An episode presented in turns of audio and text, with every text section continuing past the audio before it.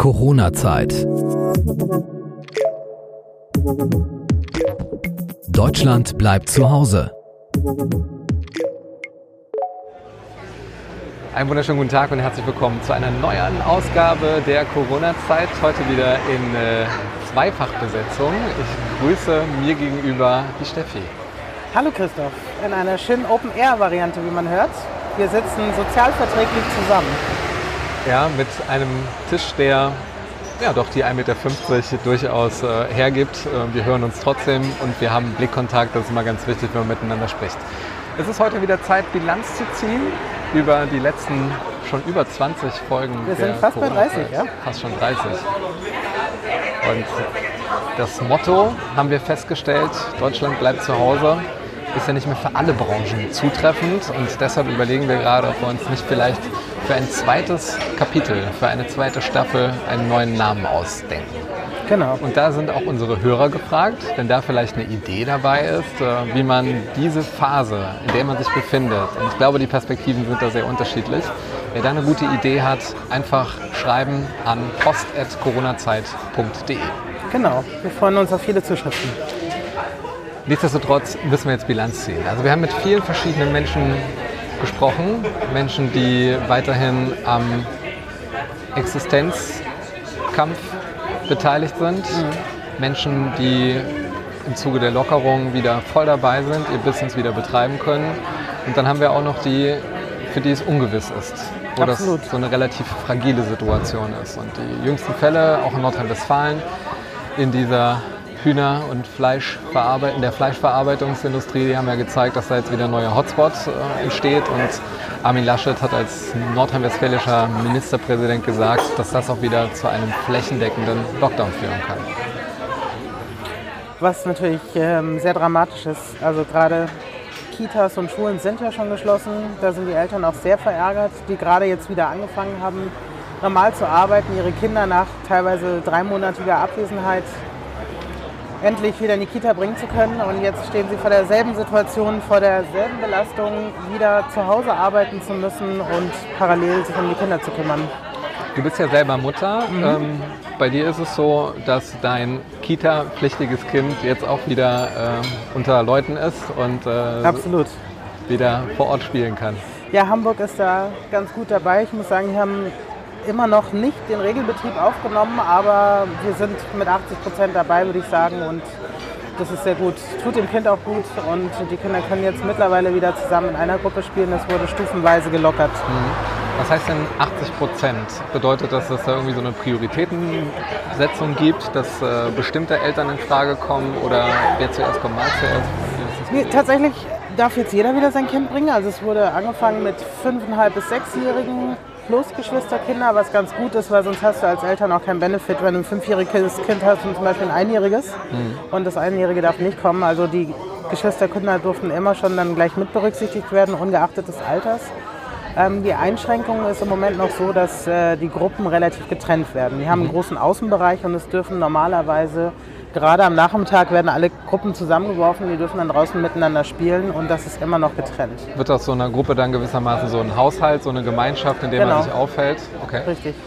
Auch das Programm ist noch ein bisschen verschlankt. Bestimmte Sachen wie, es gibt noch Musikunterricht und äh, Tanzunterricht, das fällt alles flach. Und ich muss sagen, aus Elternsicht ist es jetzt nicht die große Einschränkung, weil du erstmal die Gewissheit hast, dass dein Kind betreut wird und äh, auch sehr lang betreut wird. Und du kannst bis zu zehn Stunden betreuen lassen, was fast voll das Programm ist. Trotzdem ist Hamburg so weit zu sagen, ähm, solange wir noch nicht die vollen 100 Prozent anbieten können, zahlt niemand. Und die gehen noch einen Schritt weiter für die Eltern, die sagen, die möchten ihr Kind aus Sicherheitsgründen oder warum auch immer trotzdem noch nicht bringen, bieten sie kostenloses Essen an. Also theoretisch könnte man mittags da hingehen, die haben eine eigene Küche und könnte dann das Mittagessen fürs Kind sogar rausholen. An welchem wissenschaftlichen Stand orientiert man sich denn jetzt? Also es gibt ja verschiedene äh, Forschungen oder Studien, die besagen, dass äh, Kinder unter sechs Jahren jetzt kein Infektionsrisiko und auch kein Übertragungsrisiko haben. Wovon geht man jetzt momentan aus? Ich glaube, das ist schon ähm, überholt. Ähm, also die Studie von Herrn Drosten, die viel diskutierte, die auch sehr durch den Dreck gezogen wurde von, von der Bild-Zeitung, äh, besagt ja, dass Kinder im Prinzip genauso anstecken können wie Erwachsene. bei denen bricht es wohl halt nicht so oft aus wie bei Erwachsenen. Dann gibt es jetzt ja auch die Superspreader-Theorie, die ich sehr spannend finde. Das heißt, wahrscheinlich ist nicht jeder, der infiziert ist, gleichermaßen infektiös. Und es gibt einige wenige, die so infektiös sind, dass sie ganz viele Leute anstecken. Wer ist das zum Beispiel? Ich weiß nicht, wer das sein könnte. aber Ich glaube, so weit ist die Forschung noch nicht. Aber ich kann es am eigenen Beispiel festmachen, dass ich zum Beispiel von unserer vierköpfigen Familie tatsächlich die einzige positive bin, obwohl wir die ganze Zeit zusammen waren. Symptome, also ganz nochmal kurz, wir springen jetzt nochmal in den März, äh, Ja. wie wir das so oft auch mit unseren Interviewpartnern machen. Du warst zu dem Zeitpunkt in äh, Österreich gewesen, im Urlaub. Ja, Und äh, Skifahren in Tirol, der Klassiker. Der Hotspot, äh, der bis nach Skandinavien äh, mit seinen Auswirkungen äh, für Unruhe gesorgt hat.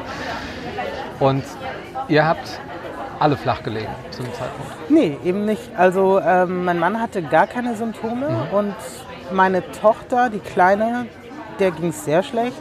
So kamen wir überhaupt darauf, dass sie was haben könnte, was Richtung Covid geht. Es ist bis heute noch nicht belegt, ähm, ob sie es hatte. Also faktisch offiziell habe ich es nur gehabt. Ich habe auch Antikörper.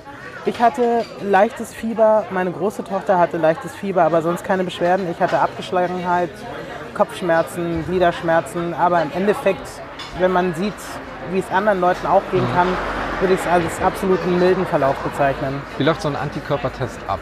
Muss man sich da anmelden? Wo macht man den? Ähm, tatsächlich war es bei uns so, dass unsere Hausärztin von sich aus das angesprochen hat. Wir waren eigentlich aus einem anderen Grund da und äh, da ja jetzt aufgrund der Hygieneregeln alles sehr separiert ist, hatten wir noch ein bisschen Zeit zu quatschen, bis der nächste Patient überhaupt die Praxis betritt. Und da kamen wir halt auf den Skiurlaub zu sprechen und dann bot sie von sich aus diesen Antikörpertest an, der wohl auch angewandt wird für Einsatzkräfte und ähm, äh, Polizei, Feuerwehr und Klinikpersonal. Sie hält ihn für ziemlich zuverlässig. Ich war halt überrascht, weil die ganzen Medienberichte, die ich bis dato kannte, waren eigentlich, dass es noch nicht einen sauberen Test gibt, was die Verlässlichkeit betrifft. Und also ich glaube, es ist immer noch ähm, ein bisschen mit Fragezeichen. Also es gibt wohl Leute, die negativ getestet werden, obwohl sie positiv waren. Das ist dann mit Blutabnahme.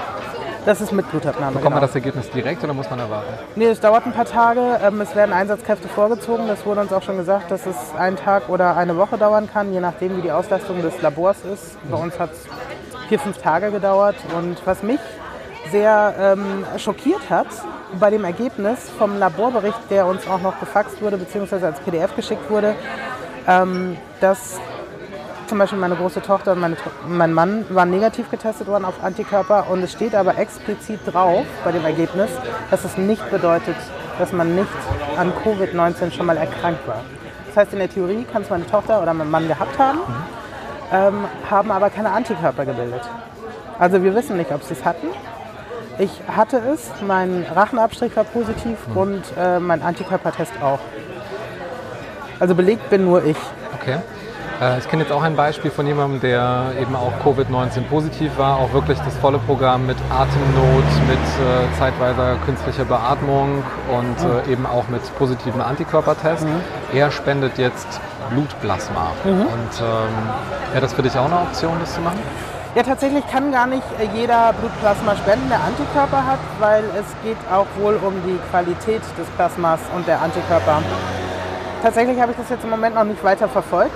Ich müsste noch einen weiteren Test machen und dann die Antikörper bzw. Plasma testen lassen auf Eignung. Und ähm, ja, ziehe ich in Erwägung auf jeden Fall. Bist du jetzt immun, solange du Antikörper hast? Tja, wenn ich das wüsste, wäre ich jetzt eine reiche Frau.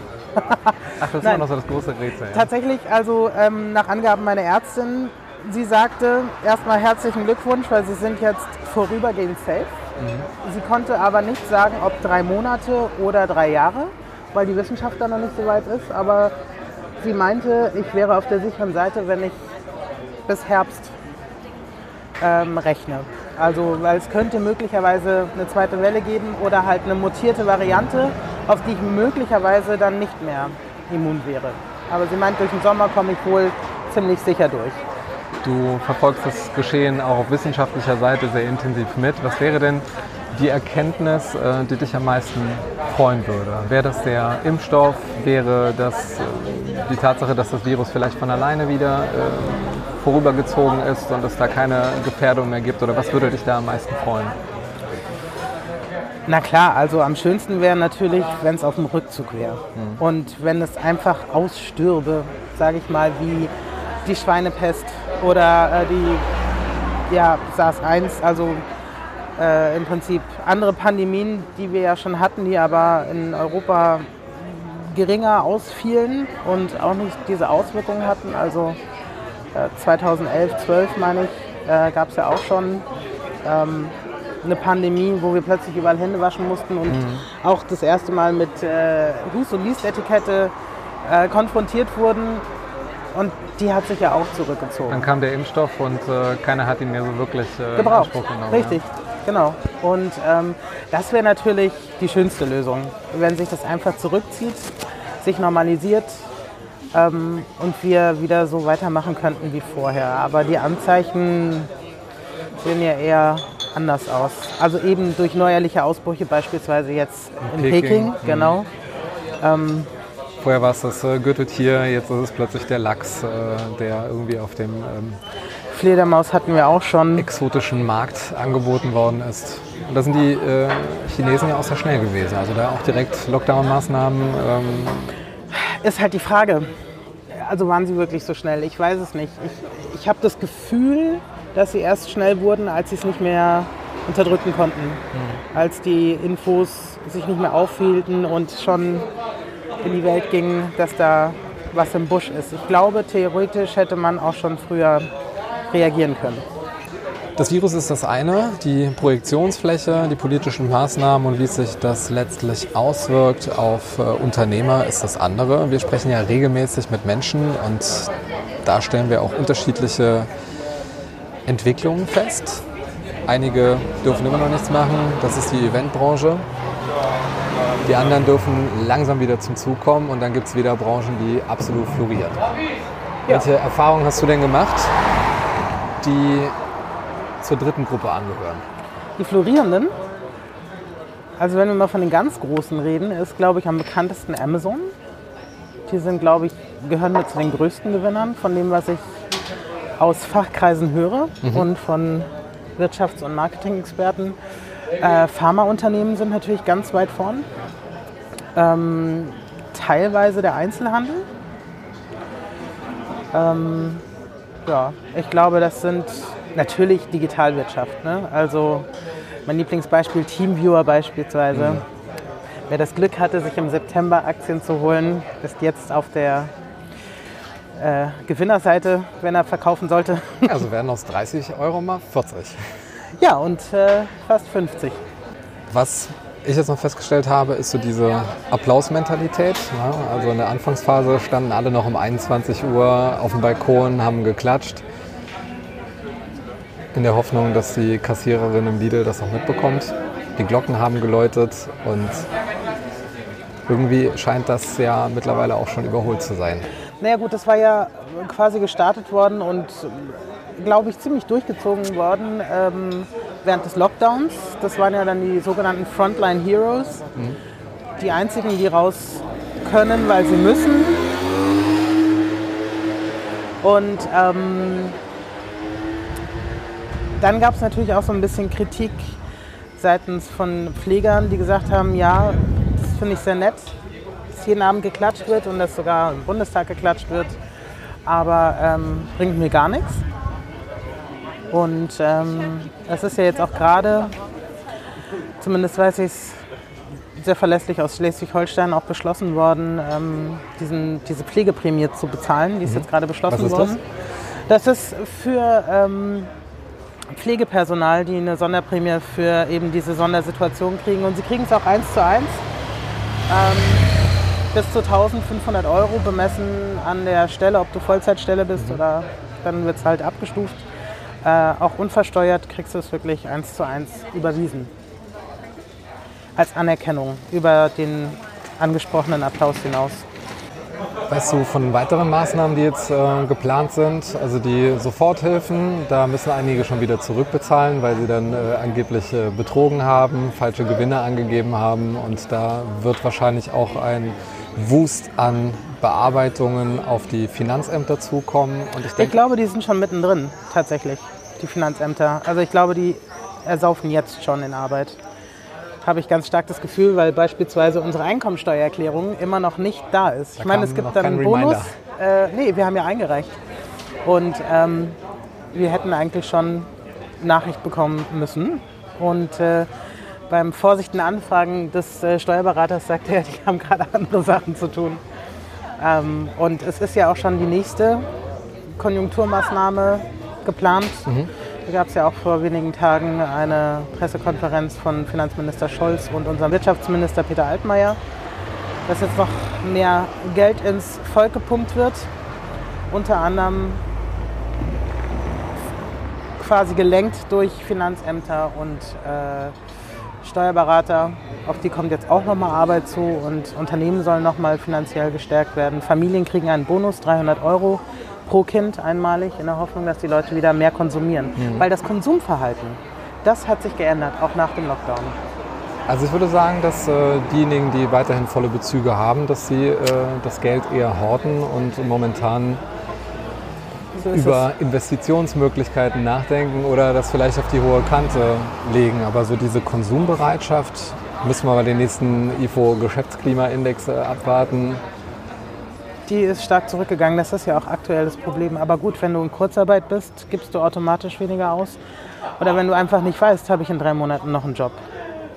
Und ähm, das ist, glaube ich, das nächste, was uns auf uns zukommen wird, werden Insolvenzen sein.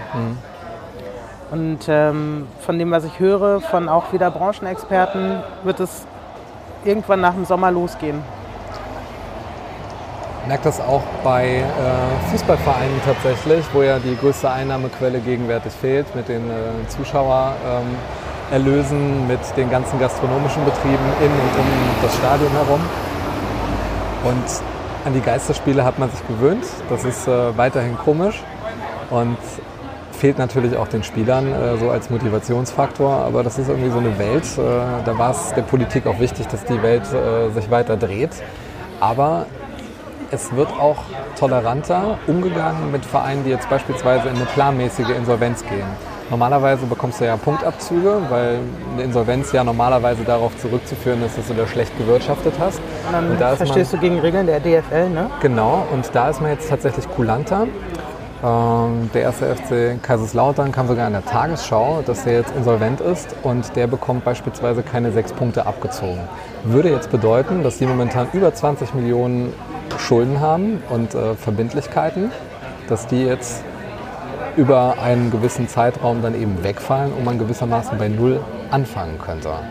Also ich muss ja an einer Stelle auch für den Fußball respektive dem DFB mal eine Lanze brechen. Ähm, es wurde ja sehr kontrovers diskutiert, ob es diese Geisterspiele geben soll nach dem Hygieneplan. Da gab es ja auch viele Meinungen, wie zum Beispiel von ähm, Karl Lauterbach, die sagten, das, warum kriegen die eine Extrawurst, warum dürfen die, während andere nicht dürfen. Der Fairness halber, finde ich, muss man aber sagen, die haben sich halt was überlegt, wie sie rauskommen, ohne um Staatshilfen zu bitten. Weil im Endeffekt ist für mich der Fußball als nicht großer Fußballfan auch einfach ein Wirtschaftsfaktor. Das ist für mich wie es, Absolut. für, für mich ist der DFB wie VW. Es ist einfach ein Konzern.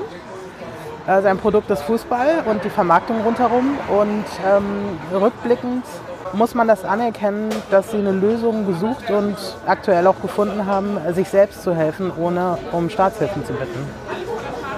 Und das äh, muss man auch anerkennen. Und es scheint ja auch so weit zu funktionieren. Also du kannst dir natürlich auch als Fan weiterhin diese Geistertickets auch kaufen, wo du gewissermaßen dann äh, dir da deine Eintrittskarte äh, erwirbst, das Spiel aber dir im Von Fernsehen anschaust, ja. wo du dann nochmal für den Anbieter zahlen musst. Nur glaube ich, dass, äh, das lenkt natürlich auch so ein bisschen ab. Fußball ist etwas, wo man mitfiebern kann und da ist man auch das Wochenende, je nach Erfolg, äh, ist man dann auch beschäftigt. Brot und Spiele. Allerdings. Ansonsten Ich weiß nicht, wie es sich jetzt auf die Bildung ausgewirkt hat. Also es gibt auch noch viele Universitäten, die jetzt auch dann äh, mit der Fernlehre arbeiten und da ihre Erfahrungen im Bereich der Digitalisierung sammeln, was vorher nicht möglich war. Ist jetzt auf einmal ganz, ganz dringend und eilig, äh, Hals über Kopf hat man sich da reingestürzt, um irgendwelche Möglichkeiten und Plattformen anzubieten. Und äh, die Frage ist, inwieweit das Homeoffice, das Home Learning in einer neuen Normalität auch eine Rolle spielen wird. Also ich könnte mir vorstellen, dass äh, Arbeitgeber viel flexibler handeln werden und dass das E-Learning, das Telecoaching, dass das doch irgendwo sich in einer Gesellschaft etablieren wird. Also glaube ich ganz fest dran. Also ich glaube, bis zu einem gewissen Punkt gebe ich dir recht. Also gerade was Kostenersparnis, Reisekosten etc. ist immer ein Riesenposten. Hotels, Spesenabrechnungen, das ist natürlich eine relativ einfache Art, Geld einzusparen und denke ich auch eine sinnvolle Art. Ich glaube aber trotzdem, dass in bestimmten Bereichen die Reisen, auch Geschäftsreisen, wieder losgehen werden. Mhm. Weil das Zwischenmenschliche kannst du einfach nicht ersetzen. Und das ist auch anstrengend. Also ich war jetzt die Tage auch wieder in Webinaren unterwegs. Dir muss ich das nicht sagen, das machst du auch die ganze Zeit. Aber nach so zwei Tagen am Stück war ich eigentlich schon durch. Also ich bin ganz dankbar, dass ich da nicht äh, die ganze Zeit davor sitzen muss. Und für mich ist äh, acht Stunden Webinar was anderes als acht Stunden so am Computer sitzen. Weil du musst ja doch mit einer anderen Aufmerksamkeitsspanne arbeiten. Ähm, du musst zuhören, du kannst nicht mal die Augen drehen, wenn die Kamera auf ist oder einfach mhm. mal aufstehen und sagen, ey, ich hole mir mal einen Kaffee oder so. Ne? Du, es fordert eine andere Konzentration, die sehr viel Anstrengung mit sich bringt. Also stellt jetzt bei mir auch fest, ähm, man sieht sich dann wieder und es ist komisch, also dass man sich nicht mehr die Hand gibt. Früher hat man sich noch äh, umarmt und das ist jetzt dann so normal. Und im Blick sieht man auch, ja eigentlich würde man sich schon gerne die Hand geben, dann bleibt es irgendwie beim Ellbogencheck oder man gibt sich halt so die Faust oder was auch immer. Aber ja, wir sind in einer neuen Normalität angekommen. Ne? Also die mhm. Leute gewöhnen sich gerade dran.